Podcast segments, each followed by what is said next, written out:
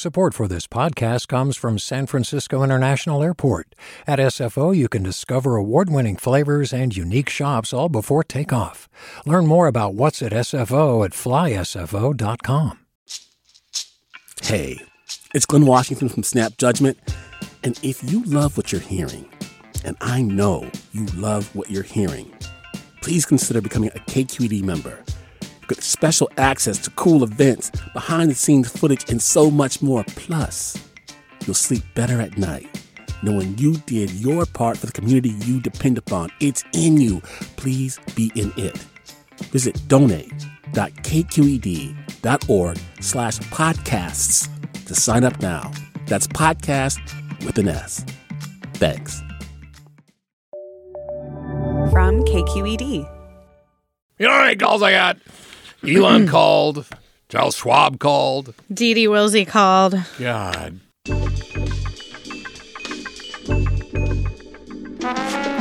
This is Political Breakdown from KQED in San Francisco. I'm Scott Shafer. It is January 10th, and that is the constitutional deadline for the governor to release the first draft of a new state budget for the next fiscal year. And that is exactly what Governor Gavin Newsom did today. And it's a bit of a reversal of fortune. You know, for years, California got used to huge budget surpluses, so much money, in fact, that a couple years ago, taxpayers actually got a juicy tax refund. But it is a different story now, although the Legislative Analyst's Office had said California has a $68 billion deficit. The Department of Finance and Newsom said today, well, it's not so bad. The shortfall is just, and that is in quotation marks, just 38 billion. That's about 12% of the uh, current budget and a little more than half of what the LAO said. So that budget, well, you know, it pays for everything from K through 12 education, public schools, that is, Medi-Cal, uh, that's the state's healthcare system for low income folks, prisons, homelessness, housing programs, Caltrans, the list goes on and on. And so the challenge is now for the governor and the legislature over the next few months is balancing that budget in the least painful way possible hopefully without undoing a lot of the progress California is trying to make on things like homelessness. Now, later in the show, I'm going to be joined by Chris Hoene of the California Budget and Policy Center to sort through some of the big spending decisions ahead. But first, KQED's Marisa Lagos joins me from Sacramento, where the governor laid out his budget blueprint. Hey, Marisa. Hey, Scott. So, uh, set the scene for us up there. Uh, the top line, I think, and he said this right away, is that the deficit isn't as bad as we thought. Of course, he was saying, "Oh, well, I've known this all along. Why do you keep reporting it?" But kind of, you know, tell us about that that number, the big number. Yeah, well, I mean, the state has been in a kind of sticky and, as the governor put it, unprecedented in its history situation here because the IRS delayed California's tax deadline. Um, this was due to those really horrible winter storms last year. They wanted to give folks in disaster zones more time to file. And so a lot of, you know, last year's budget, they were kind of doing with a blindfold on. They really didn't have the final numbers. And so I think you've seen, I mean, this is all projections too. So, you know, I think the governor admitted that his Department of Finance is making more rosy shorter term projections, although he also said the LAO's longer term projections are a little rosier. So he hopes they're right on that one. Um, so, you know, it is always a bit of a guessing game. And I think that, you know, it's not uncommon to see a little bit of, daylight between these two uh, organizations and their numbers. This is a lot of daylight, so we'll have to see who's yeah, right. yeah, and you know sometimes there's a bit of a political agenda as to what the number the governor comes up with in the legislature. You know, uh, Jerry Brown always used to lowball the revenue because he was a bit of an austerity freak. Um, but we'll have to see what those numbers do look like. But I think there was not at all, at least I did not sense. You were in the room, but just watching online, I did not sense any kind of uh, you know, sense of crisis on the governor's part. No, I mean, I was thinking about that on my walk back from his news conference. Like the difference between, I mean, going back even further, you know, during Arnold Schwarzenegger's terms, when the state literally had to issue IOUs, right? And it was just these deep, austere budgets where every social safety net was being cut. We are not seeing this here. I mean, the governor is saying that we need to pull back a little bit on some of the climate investments that have been promised. He wants to curb a little bit of spending on some housing development programs. Programs. Um, you know, there's uh, nibbling around the edges. I would put a lot of these cuts, right? I mean, they're not decimating any of these programs, and really, some of it is kind of easy things. I mean, maybe not easy for the folks who have to pick up the slack, but you know, cutting vacant positions, uh, slowing down spending on things like new cars and phones and travel. Um, and I think the one that is going to be really interesting to watch is this very benign sounding legislative request cut. He wants to essentially delay, cut, uh, not implement about $350 million worth of programs approved last year by the legislature that he signed into law. And that includes, he signaled some openness to wanting to delay the minimum wage hike for healthcare workers. So I think there's going to be some sticky political questions when we get to that because, of course, lawmakers are going to be protective of the things that they fought for. We're already seeing some anger from folks like Scott Wiener and Henry Stern on some of the uh, climate programs that they put into law last year. Yeah, and it's, it's, also from environmental activists and so on. But, you know, we will, uh, you know, these things are, our negotiation. One one of the things that, you know, of course, could help with this would be more revenue. Uh, and there's been a lot of talk about a uh, wealth tax, uh, something promoted by Alex Lee from the South Bay, the assemblyman from down there. It would be a 1.5% tax on people with assets worldwide of a billion dollars or more. You know, your friends and my friends, right, Marisa? Um, I mean, um, us, really, right? yeah, pretty much. Um, but, you know, Newsom really took umbrage. He bristled at the reporting, especially from the Wall Street Journal, uh, on this being an actual possibility. He was pretty emphatic that he does not support it, but he said, you know, he's been hearing from a lot of people. You know how many calls I got about that? The damage they intentionally, knowingly do? I think it's shameful because I think it's done very intentionally. It's not truth seekers, it's ideological warriors. But that editorial board, it's a broken clock. They do it over and over and over again to damage this state. I have too much pride and love for my state. It's interesting, Marisa. Of all things to get really upset about, it's the Wall Street Journal editorial page, which has for you know decades, forever, really been extremely conservative, right wing. Uh, but I guess that's who his friends read and pick up the cell phone and call him. right. I mean, we can talk about that aspect. Clearly, uh, if his friends are calling, I'm assuming that's not because they're necessarily just fiscal hawks, but maybe the people who might be impacted by this. I mean, but I think more broadly, this speaks to a few things. One is just how Newsom has sort of tried to frame his governance, which is, I think, you know, to harken back to our former governor Jerry Brown, paddle a little to the left, paddle a little to the right. Maybe not as much to the right as Jerry might have, but he really has been careful, I think, to not come up here and appear to be this like sort of tax and spend liberal, right? And this gets to, I think, his broader political goals. Um, but also, you know, I do think that he's very sensitive to this perception that California is already overtaxed, that companies are leaving the state. Um, and I think that, you know, it, is a combination of both, you know, maybe a little thin skin, maybe a little bit of his broader political goals. And then, you know, I think, I think his defense of California is, it, it, it's heartfelt yeah, I don't think it's coming from you know yeah. someplace. Yeah, yeah. Let's uh, talk about uh, the rainy day fund and other sources of reserves. It has been built up quite a bit over the years, and the governor is going to tap into that. Uh, but by how much? Right. So the reserve, if you believe the governor's numbers, is actually slightly larger than the deficit. So it's about $38 billion. He's saying that the state should take about $13 billion out of that to help kind of stem uh, this shortfall that will leave, you know, over 18 billion in there.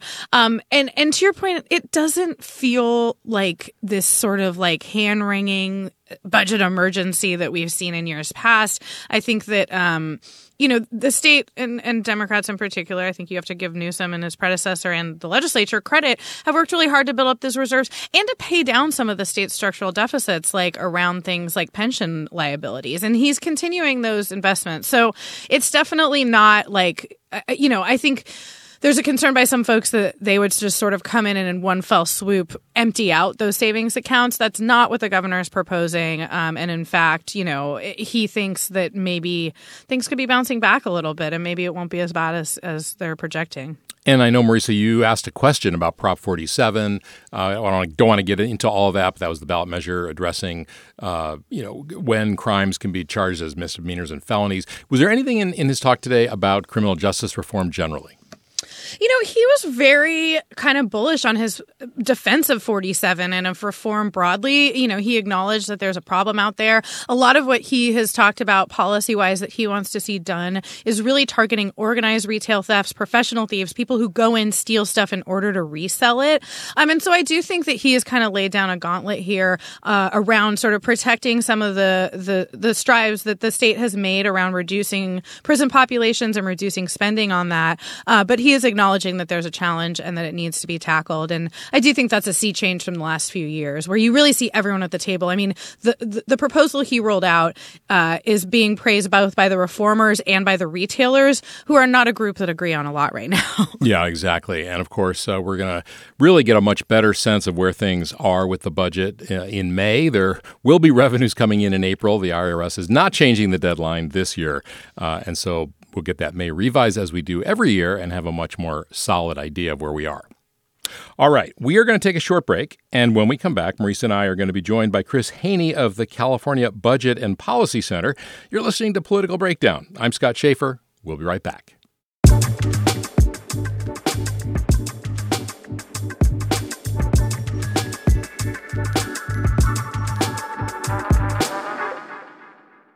Do you love learning about the San Francisco Bay Area? Its history, its people, its unique blend of cultures? Then you should check out the Bay Curious book. I'm Katrina Schwartz, editor and producer on the Bay Curious podcast, and I'm here to let you know that for the month of May, we've worked out a sweet deal for KQED podcast listeners. Right now, you can get the Bay Curious ebook for $1.99. That's right, $1.99. Just search for Bay Curious wherever you get your ebooks or find a link in our show notes. This offer does expire at the end of the month, though, so you'll want to act on it fast. Happy reading!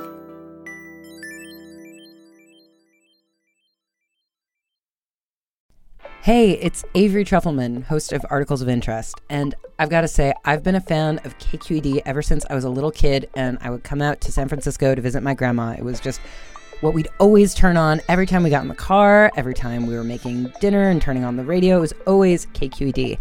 And then over the years, I've become a massive fan of KQED podcasts because this is local reporting at its best. These are answers to questions you've always wanted to know, interviews with exciting, unusual voices, necessary journalism, all told with love and care and artistry. And did you know that a majority of KQED's funding actually comes from members? It's just people like you and me supporting the programs they love while also getting access to cool events, behind the scenes footage, and so much more. If you want to sign up and be a part of this amazing community, visit donate.kqed.org slash podcasts to become a member today. That's podcasts with an S.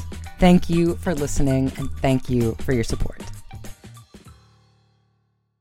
And welcome back to Political Breakdown. I'm Scott Shafer here with Marisa Lagos, who is up in Sacramento, where Governor Newsom today rolled out his take on solving the state's budget deficit. And joining us now is Chris Hoene. He heads up the California Budget and Policy Center. They're a nonpartisan organization that analyzes state spending priorities with a focus on low income and middle income households. Hey, Chris, thanks for joining us. Hey, thanks for having me. So let me just begin. Marisa and I chatted a little bit uh, earlier uh, before you joined us about the, you know, just the big picture. Beside that sigh of relief, knowing that the deficit is a bit, quite a bit smaller than we thought it was. what were your thoughts?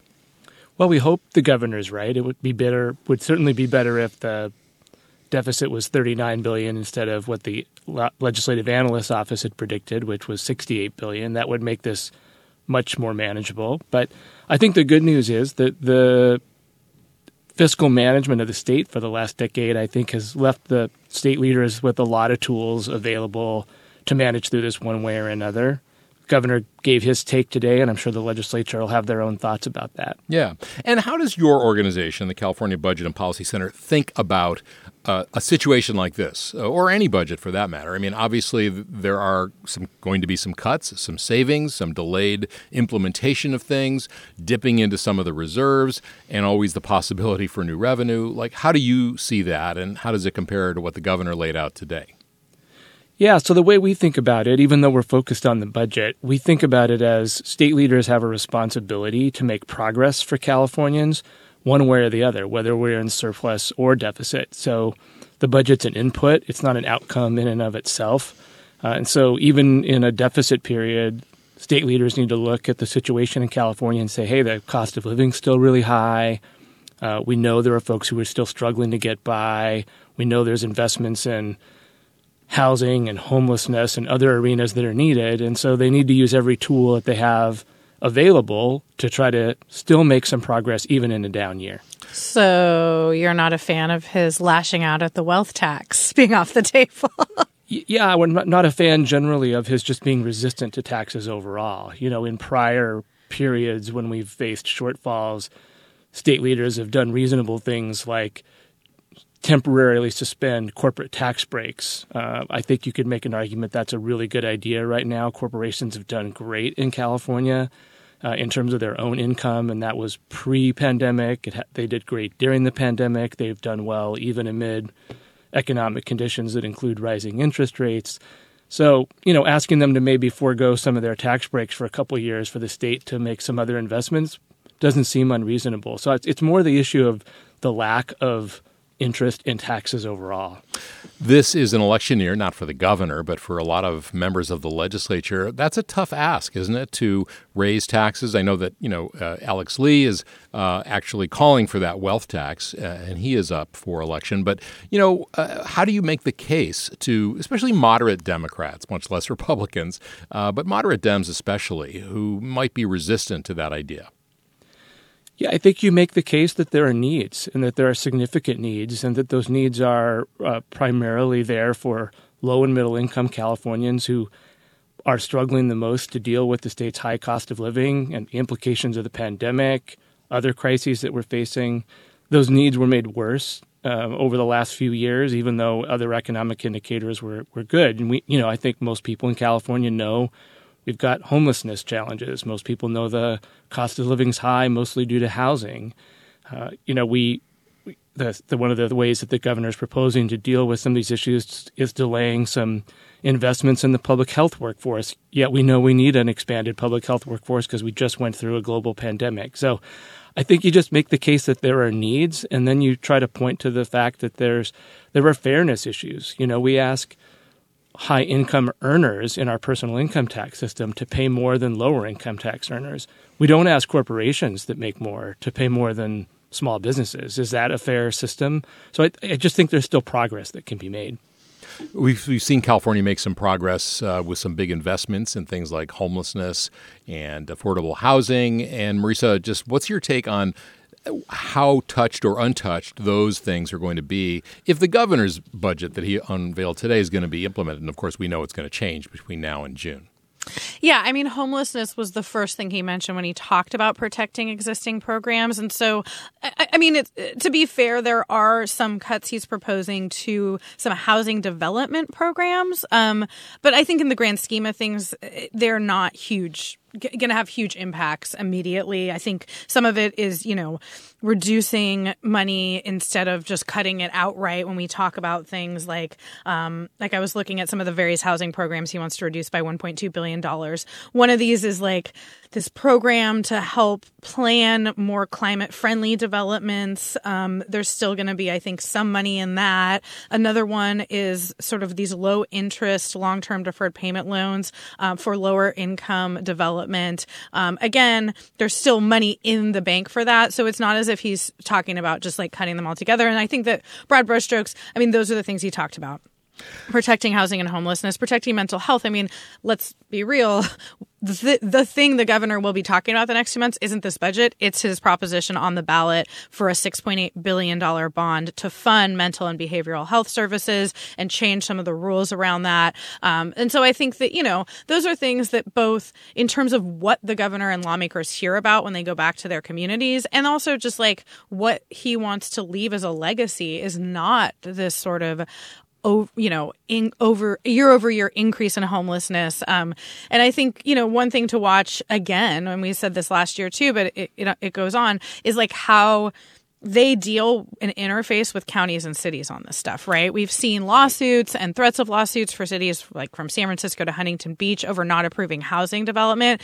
You know, he's also pretty bullish on the idea that he feels like the money is there to clean up, up encampments and that it's really up to the local governments to make that work. So, uh, definitely not, you know, abandoning that priority as of yet. Yeah, and Chris, uh, you know, the governor did talk today about funding for mental health programs. And to Marisa's point, there is this ballot measure uh, on the ballot in March uh, that the governor is pushing to provide more treatment beds and use some of the uh, income tax on high income earners, a million dollars and more, that already exists on housing for homeless folks. Does that buy him, do you think, some leeway in how he deals with this budget, knowing that if that ballot measure passes, and it does seem to be quite popular, at least in the preliminary polling, does that buy him some leeway when it comes to these other programs that you care about?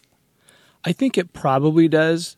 Uh, I think the most important issue there is that, you know, I think if there's an issue that he feels like he is very much maligned over for not having done enough, it has to do with the homelessness crisis. And there's a strong connection between that crisis and behavioral health system issues. And so I, I think he sees it, as Marisa was saying, about his legacy and how has he responded to this because he's put a lot of one-time funding into anti homelessness programs. He's put a lot of effort into reform and one time funding in the behavioral health space. And so being able to put some ongoing funding through this bond measure is, is something I think he sees as a legacy issue, fundamentally important to how this goes going forward.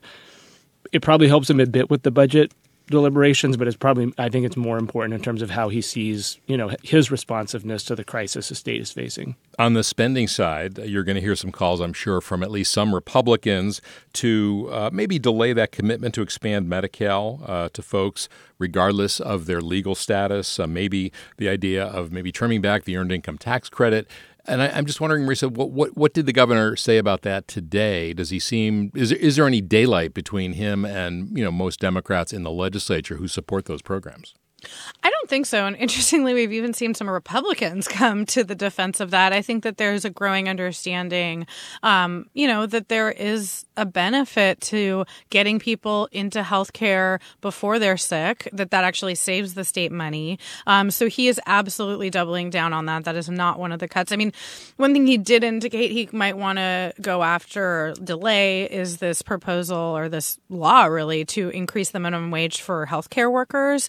Um, I think that's, as I said at the top, going to set up a, an interesting set of negotiations with lawmakers, you know, who really pushed that. And that was part of a pretty sort of delicate deal between a lot of different players. Um, he was asked about that today and sort of said, look, we're all on the same team. We're going to negotiate it.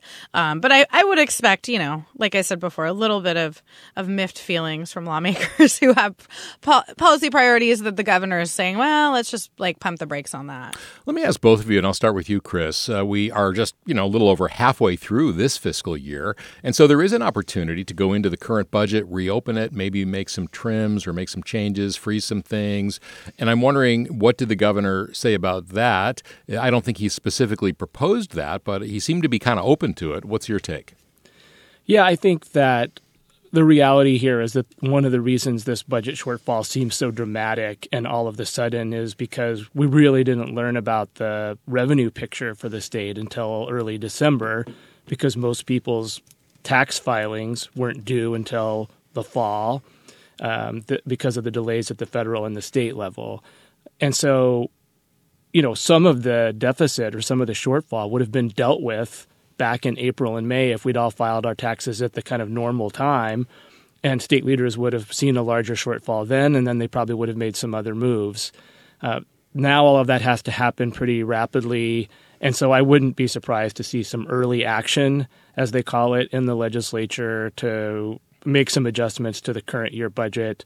That's certainly something that state legislators have signaled some willingness about doing. The legislative analyst office seemed to indicate that was probably a good idea, and the governor doesn't seem to have suggested they're unwilling to do that in the administration either. Marisa, what do you think? Yeah, you know, I think that that's one of those ones that they might be more eager to say it than to do it. like it's easier to pressure the governor to do it because mid-year cuts aren't fun. We're talking about programs that have already sort of been promised um, these things, but I do predict that that we're going to see. I mean, we used to call them budget gimmicks. Um, but there's a lot of like delay, sort of, uh, you know, uh, what, what what do they call it? There's delay and there's defer, right? And so one of the things in here is like we're not going to pay June uh, employee wages until July 1st to like defer that. You see those kind of tricks a lot. I think that within if the budget is reopened this year, some of those types of tricks might actually be used as well. Like you can eliminate vacant positions easily or with less pain, um, except for the people again that are left holding the bag on that. But like I think there's a lot of stuff like that where you see the government governor, you know, back to this like no new cell phones, no new cars. Um, there's going to be things where they ask agencies to kind of tighten their belts. Um, but I wouldn't expect like a wholesale rethinking. I mean, and again, we're still, you know, a lot of this is projections. And so as tax revenues continue to come in, maybe we'll have a better idea of what they're willing to do, what they have an appetite for. You know, Yeah, we've had that's a this. Go ahead, Chris. That's a good point. You know, I think one of the things to, to think about here is how soon we'll be in April and May, and presumably there won't be another extension of our tax filing deadlines, and so Hopefully there won't be Right, anything like those last Yes. year's winter storms. Yeah. uh, and so in April and May we'll be starting to get a clearer picture of the revenue collections based on the tax year for 2023, Right. which was a, a pretty good year for the stock market, was overall a pretty good year in terms of other economic indicators, which was not the case for 2022, which is the source of the problem for this the, Right. for this budget shortfall. So it could be that the overall, you know, kind of framework here changes a lot, even in a matter of four or five months. Well, and that's a really interesting point, right? Is like what does happen with the broader kind of economic forces that have really helped create this deficit, right? I mean, interest rates continually being raised really put the damp, you know, it didn't just dampen like capital gains taxes, but also the appetite for investment in our tech sector and places like that. And so if we continue to see this recovery, seems like Jerome Powell's interest rate hikes did what he wanted, right? Inflation is leveled off. Uh, You know, we could see it's just so, I mean, you can't overstate how tied to Wall Street and the sort of broader economic uh, picture California's budget is. And I think that that is like j- just, you know, it's, I mean, this is what the governor is trying to frame this as. This isn't an emergency. This is a return to normal because the capital gains incomes in 2021 were just, I mean, off the charts essentially. Yeah, exactly. One thing the governor did take a moment to do, and you know, you, have to say that he was justified, is you know, back in October when he was vetoing bills and saying we can't afford this, you know, we've got some rainy days coming. Uh, you know, a lot of people questioned his motivations. Some thought, well, he's just vetoing that because he wants to run for president or he wants to raise his national profile. And I, I do think that uh, you know he took a bit of a, I don't want to say a victory lap, but I think he did say, hey, I was right about that. And Marisa, I think you know, I think he was justified in saying that. Yeah, I mean, he also, you know, always has his eye on on, on other stuff, and I think on the other side, you see the Republican Party lashing out, saying they should have saved more. So, like, you're never going to make everybody happy, and I do think that it's not the first or last time that a governor might use uh, the potential of fiscal sort of challenges to head off some policy things he doesn't like, and also, you know, to make sure that we're in a responsible situation. It, it can be both. All right. And tomorrow we're going to get a different perspective. Marisa and I are going to be talking to State Senate President Pro Tem Toni Atkins. So we'll hear what she has to say as well. Thanks, Chris Hoene from the California Budget and Policy Center, and Marisa Lagos. Thanks. Uh, safe driving back from Sacramento today. Thank you. Thank you. All right, that is a wrap for Wednesday, January 10th. Political Breakdown is a production of KQED. Our engineer is Seal Muller. Our producer is Izzy Bloom. I'm Scott Shafer. Thanks so much for listening.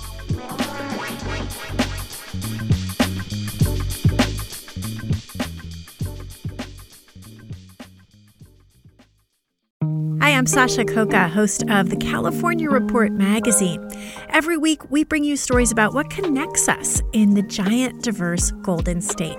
Because what happens in California changes the world. I love this place. We were once seen as like the place to be, California.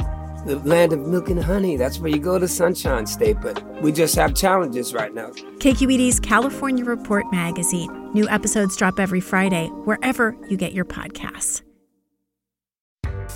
Hi there, I'm Rund Abdelfatah from Throughline. If you're listening to this podcast, you know that KQED produces exceptional storytelling that keeps you informed, inspired, and entertained. Their podcasts cover issues from your neighborhood to the entire country and everything in between. Support this work today.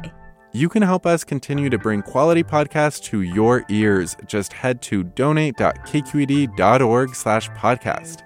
That's donate.kqed.org slash podcast.